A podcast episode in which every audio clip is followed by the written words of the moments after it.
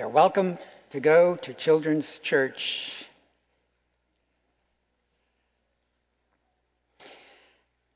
And you'll find my text on page 8 of the bulletin or in the Pew Bible. From 2 Corinthians, hear God's word through the Apostle Paul. For what we proclaim is not ourselves, but Jesus Christ as Lord, with ourselves as your servants for Jesus' sake. For God, who said, Let light shine out of darkness, has shone in our hearts to give the light of the knowledge of the glory of God in the face of Jesus Christ. But we have this treasure in jars of clay to show that the surpassing knowledge belongs to God and not to us. We are afflicted in every way, but not crushed, perplexed, but not driven to despair, persecuted, but not forsaken, struck down, but not destroyed, always carrying in the body the death of Jesus so that the life of Jesus may be manifested in our bodies. For we who live are always being given over to death for Jesus' sake, so that the life of Jesus may be manifested in our mortal flesh. So, death is at work in us, but life in you. Since we have the same spirit of faith according to what has been written, I believed and so I spoke. We also believe and so we also speak, knowing that he who raised the Lord Jesus will raise us also with Jesus and bring us with you into his presence. For it is all for your sake, so that as grace extends to more and more people, it may increase thanksgiving to the glory of God. So, we do not lose heart. Though our outer self is wasting away, our inner self is being renewed day by day. For this light momentary affliction is preparing for us an eternal weight of glory beyond all comparison. As we look to the things, as we look not to the things that are seen, but to the things that are unseen. For the things that are seen are transient, but the things that are unseen are eternal. Let's pray. Gracious God and Father, this is your word through your apostle. Gracious Lord Jesus, this text talks about dying with you, being raised with you with you, the life giver. Holy Spirit, we need your help to understand this difficult text, and I sure need your help to preach it. So be with us. And Lord, please be with uh, that group from this congregation that's serving right now in Hill Haven, taking your words of life to those shut ins in that place, the Kenyans, and Matt Beckman and Wade and others, some of our children serving there. So bless your word here and there. In Jesus' name, amen. Now, when I got this assignment to preach, it didn't come with an assigned text. It didn't come with an assigned topic. That's normal.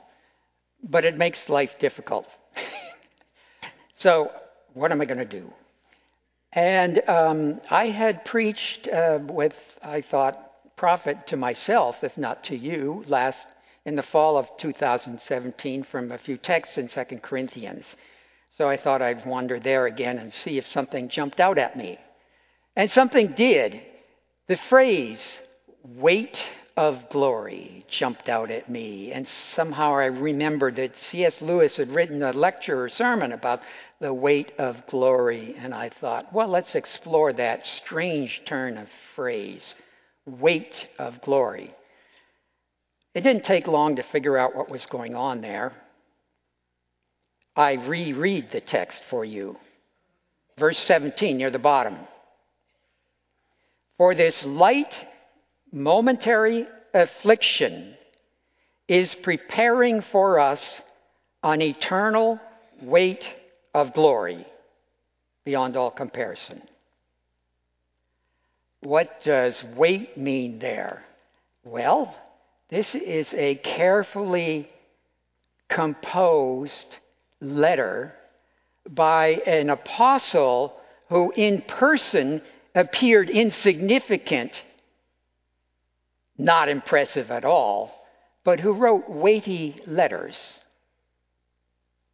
You see, the trouble that Paul was addressing in this whole letter is that the church he planted in Corinth is giving him lots of trouble, denying his authority, denying the gospel that he has preached to them, some of them.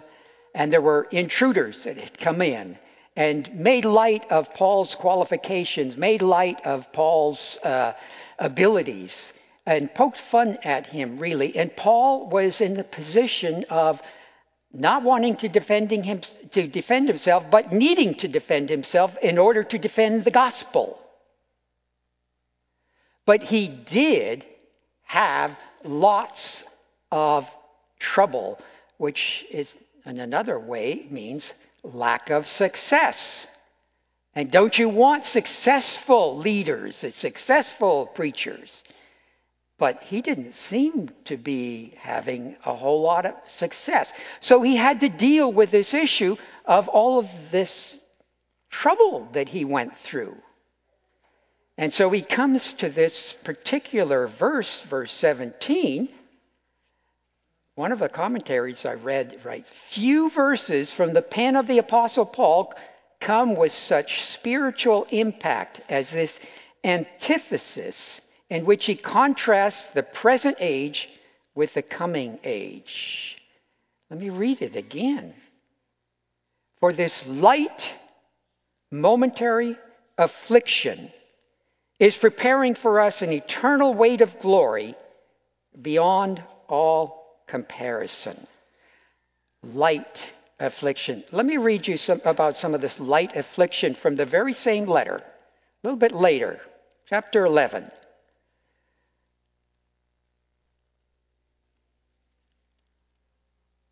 with far greater labors, far more imprisonments, countless beatings, often near death. Five times I received from the hands of the Jews 40 lashes less one. Five times. Three times beaten with rods, presumably by the Romans. Once I was stoned, left for dead. Three times I was shipwrecked. We read once about it, but he says it three times. A day and the night I was adrift at sea, on frequent journeys, in danger from rivers, danger from robbers, danger from my own people, danger from Gentiles, danger in the city, danger in the wilderness, danger at sea, danger from false brothers, in toil and hardship, through many a sleepless night, in hunger and thirst, often without food, in cold and exposure. And apart from all other things, there is the daily pressure on me of my anxiety for all the churches. Who is weak and I am not weak? Who is made to fall and I am not indignant? Light afflictions, momentary afflictions. What's Paul doing? He's comparing them with what he calls eternal weight of glory. So that phrase, weight, uh, weight of glory, it's the opposite of light. And as Paul says, light afflictions, I think he was thinking of what the Lord Jesus said in Matthew 11, where Jesus says, Come unto me, all you who labor and are heavy laden, and I will give you rest. Take my yoke upon you and learn from me, for I'm gentle and lowly in heart and you will find rest for your souls. For my yoke is easy and my burden is light. Paul thought his burden was light. Is that real? Only in comparison. And what Paul is doing here is asking us to look ahead, to look to the next world, to look to the promise, the hope that we have. Christ coming again to resurrect you with him and be presented to your Savior. Are you looking forward to that?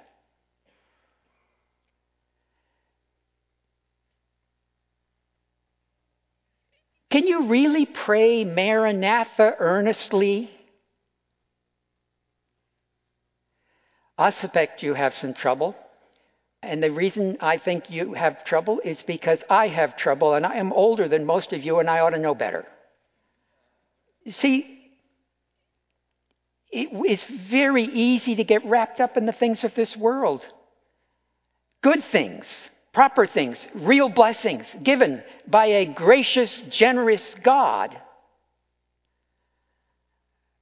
We're so grateful for the way in which the Lord opened the way for us to leave expensive New Jersey and move close to our grandchildren. I mean, He was extraordinarily generous. We had never expected that. The way was opened. So, what are my hopes now? I have to fight to make them being present with God. Or rather, that next family gathering, that next project, and so forth. So, you know what needs to happen? Something must stir me to look to glory. Something must make me dissatisfied with down here. And God knows that. And He knows it for me and for you and for everybody. And so, what does He do? He sends suffering, He sends trouble. And as he sends that trouble, he does it in such a way that you recognize your weakness and God's strength. And take your minds off the present light, momentary affliction and put them on the eternal weight of glory. Now, this text this whole letter goes into detail about that suffering that is here. And I read you a portion that is really, well, I re- actually read you two portions when I jumped ahead to chapter 11, but I've read you this portion from my text here, which is emphasizing our call as the people of God to die daily as Paul says it in 1 Corinthians 15, I die daily. Jesus said, Take, if anyone wants to be my follower, he must take up his cross, her cross, and follow after me. We're to deny our own desires and our own uh, ambitions where the claims of Christ or Christ's people call us to pay attention to them instead of our own desires. This is what the text is about. Now, let me suggest to you that there are several ways in this text that we can, uh, several, uh, several reasons are given in this text to give us the motivation to look to the hope of glory that we have. First of all, it's this powerful one in verse 7. But we have this treasure in jars of clay. The treasure? The treasure is described in verse 6. God has shone into our hearts to give us the light of the knowledge of the glory of God in the face of Jesus Christ. We, as believers, have understood that God forgives us our sins in and through what Jesus Christ has done for us. We have come to understand that God's glory is to forgive. God's glory is to receive and establish a relationship, a, a, loving relationship with sinners who turn to Him. God's glory, what is it? Can we identify the absolute center of God's glory? Probably not, but I think it comes about as close as this. The glory of God is that eternal love relationship between the Father and the Son and the Spirit. Each one of them loving the other two and serving the other two and giving to the other two. And that glory has been put into our hearts. It's an enormous treasure when we get grip, uh, uh, get, get a grip on it. But where is it put? Jars of clay, earthen vessels. Think uh, th- those, that cheap pottery pot that you buy from, well, actually, Home Depot's doesn't look that cheap anymore. They've somehow perfected a way of not making it look like it will uh, fall apart really easy.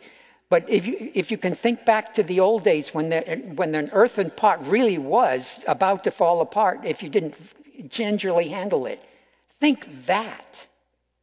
Think those jars, those earthen jars that perhaps Gideon's 300 reduced his, his, his, uh, his meager forces reduced to only 300 people, and they stuck a torch that smoldered inside a clay pot until the time was to break the pot and let the light burst forward and blow their trumpets. And the glory of God would then protect the people of Israel. Think something really fragile. Now, some of you know you're fragile, and some of you forget it. What we need to do is remember that we're all fragile. And when the suffering comes our way, yes, God knows we're fragile. But we rejoice in this light that has been put in it. And the fragility is shown in the next verse here. We're afflicted in every way. Actually, this is a spatial metaphor. Think about this. We're crushed into a narrow place, but we're not crushed. In other words, we got some wiggle worm room left. The next one, perplexed. Yeah, we are at our wits' end. But even though we're at our wits' end, we don't actually give up. And the third one, persecuted. That's the metaphor of a hunt. You think of those foxes running away from those hounds and the, uh, those men on the horseback. And the uh, fox runs uh, for its life. Um, that's the metaphor there. Hunted down, as Paul and our early Christians were.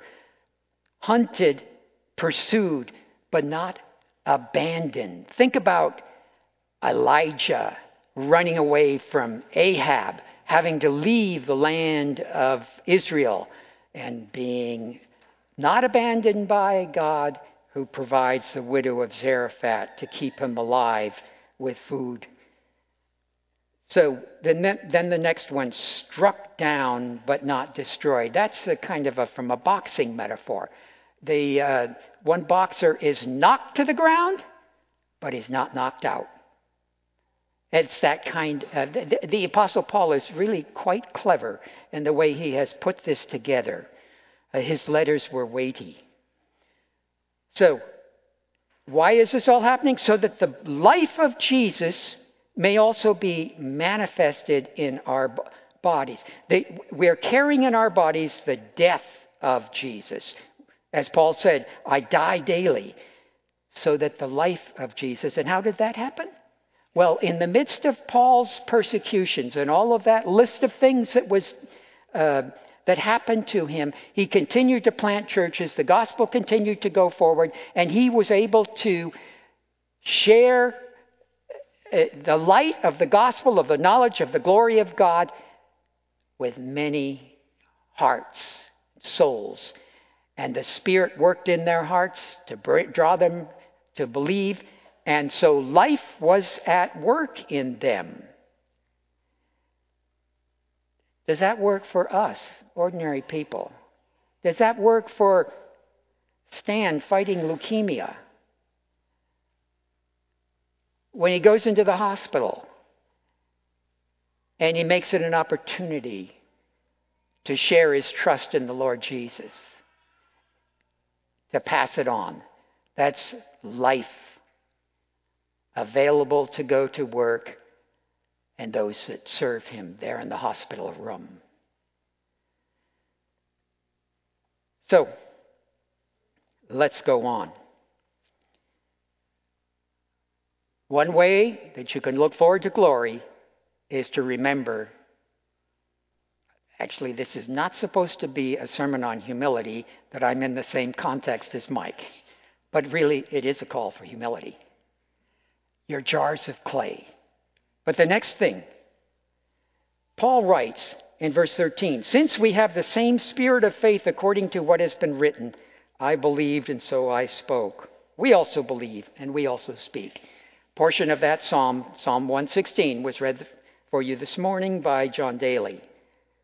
In that psalm, the psalmist talks about being persecuted. He talks about his suffering, he talks about his troubles, but he also talks about how God comes to his relief. If you're fighting um, persecution, if you're experiencing suffering in this life, and it will be the case for all of us, the thing, one of the things that you do is you go to Holy Scripture. It's happened to others, of God's people in the past. And that's what Paul was clearly doing. He was drawing strength from the Old Testament scriptures to deal with what God put in his path right then and there. And he puts now before us yet another topic. In verse 14, this really struck me as I was reading it. Verse 14 knowing that he who raised the Lord Jesus will raise us also with Jesus and bring us with you into his presence. We're going to be presented. There are some cultures where they make it a big deal that you get presented to society, especially young ladies at a particular age, you get presented to society. And it's a big deal. You get dressed for it, you get taught the manners and so forth. Presented. Do you know that every one of you who is trusted in the Lord Jesus will be one day presented to your Savior? Do you think that you're going to be able to hide in the woodwork?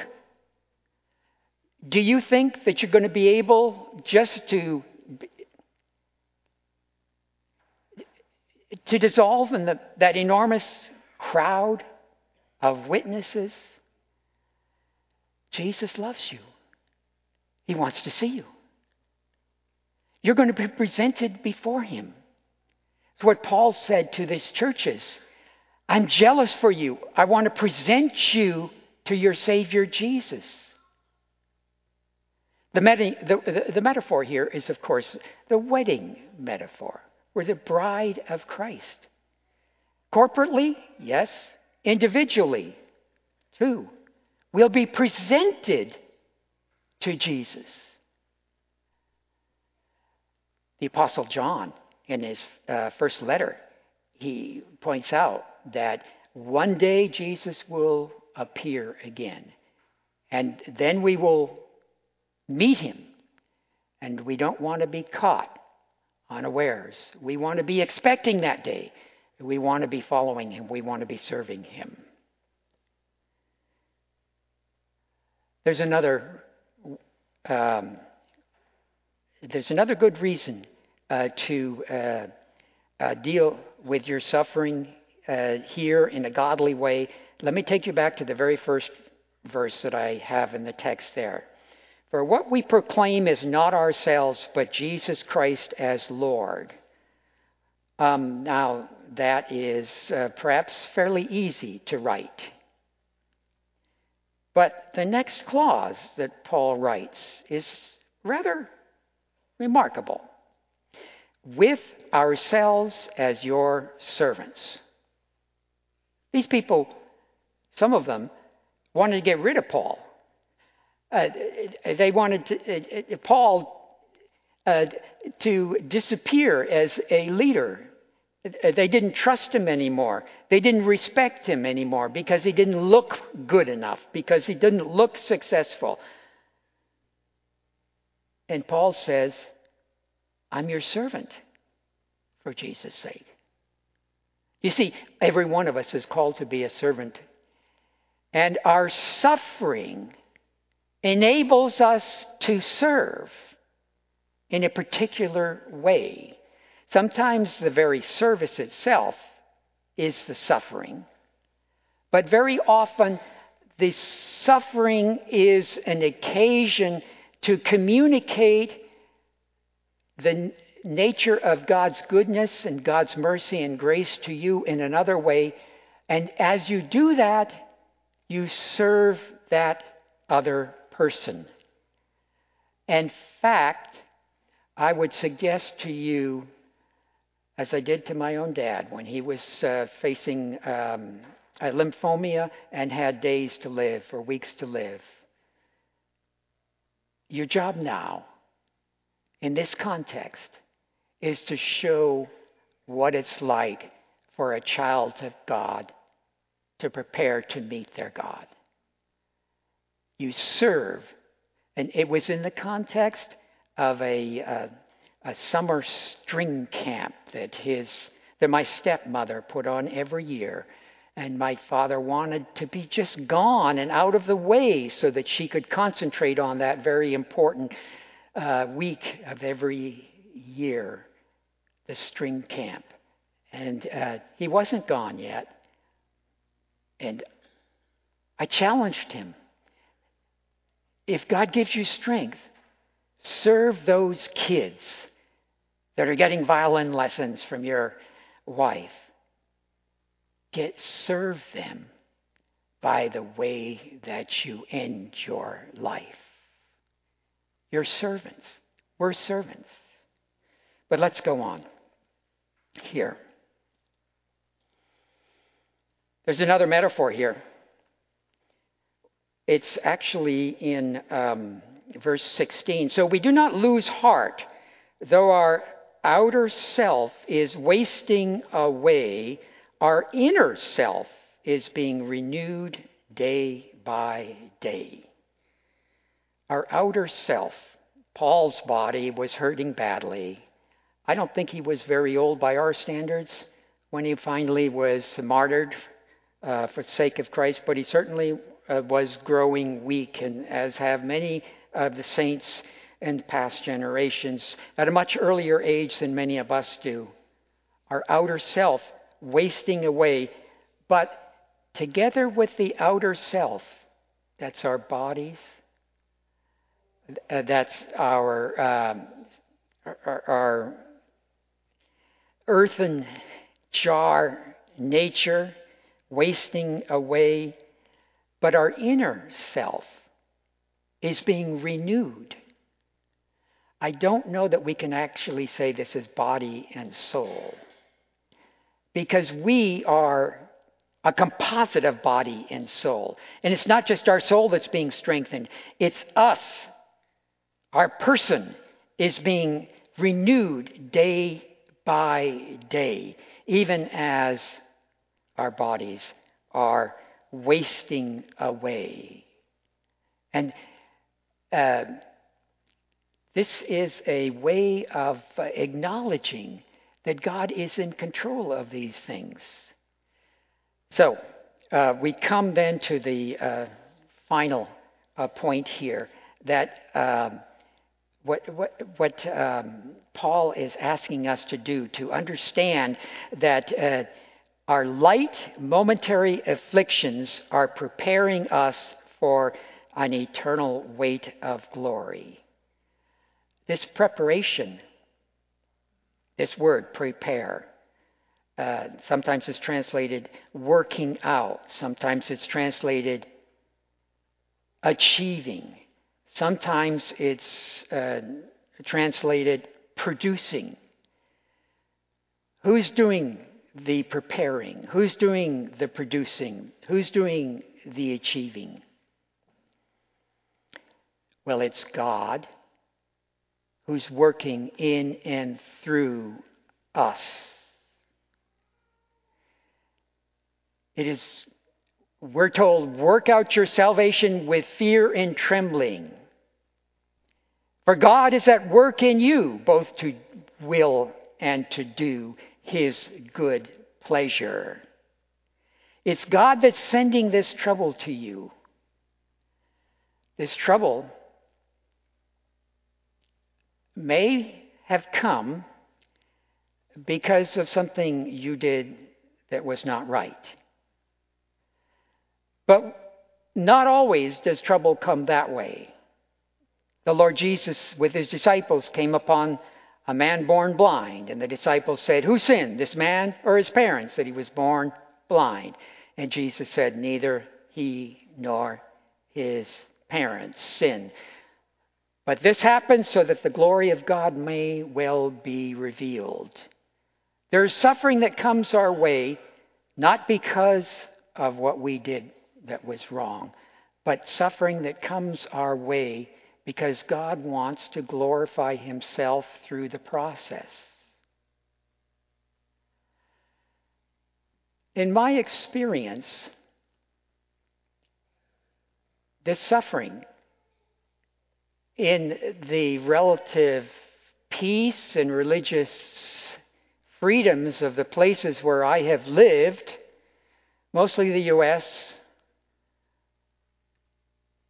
has been more likely to be found in congregational life than in the outside world. This is not to deny that it's out there in the outside world too.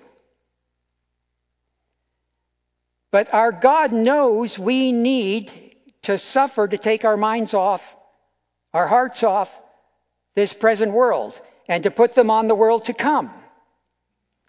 And our God sends us suffering in many different unpleasant ways. That's redundant. uh, but the bottom line is expect suffering. Expect trouble. Jesus said, In this world you will have tribulation. And from our first days of marriage in the first congregation we were involved in, a teeny little Freie Evangelische Gemeinde congregation in southern Germany in the early 70s, we saw trouble. And it couldn't be easily identified with sin. But it sure was easily identified with earthen vessels, clay pots, misunderstandings, failure to adequately stop, think, listen, care. Suffering comes in the province of God and we are to take that suffering and use it to bring life to others, even if we have to swallow it, as it were, ourselves. That's what this text is saying the Apostle Paul did. That's what this text is calling all of us to do. This is clearly Paul's description of what he's gone through, but this we is not just Paul and the apostles that have light momentary affliction. It's all of us. And all of us are to look not to the things that are seen, but to the things that are unseen. All of us are to take the suffering that comes our way and to compare it with the glory that is promised. All of us are to take the suffering that comes our way and to recognize that this will enable each of us to be presented to our Savior as one who brought life. Life that was given to you, to me, but we've passed it on. Douglas Kelly's writing on this uh, sermon on this text says uh, that he was shocked as a young student in Edinburgh when he heard a preacher scream out, Christ is in you, and he wants out, referring to this text. The knowledge of the glory of God in the face of Jesus Christ. That's in you. And it comes out. It comes out when you handle the suffering that God sends your way in a godly way.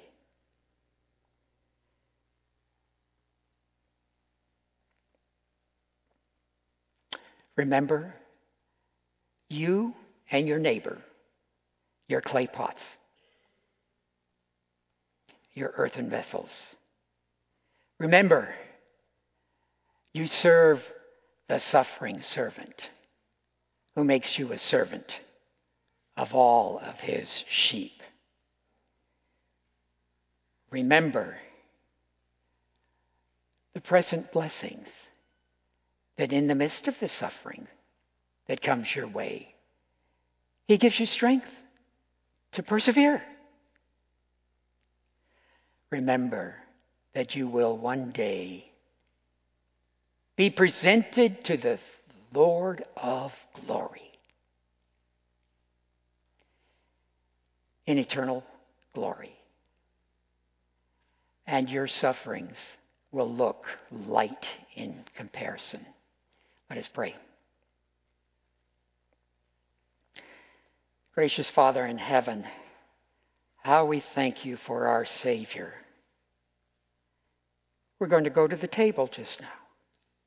We're going to remember what he did for us. Hardly light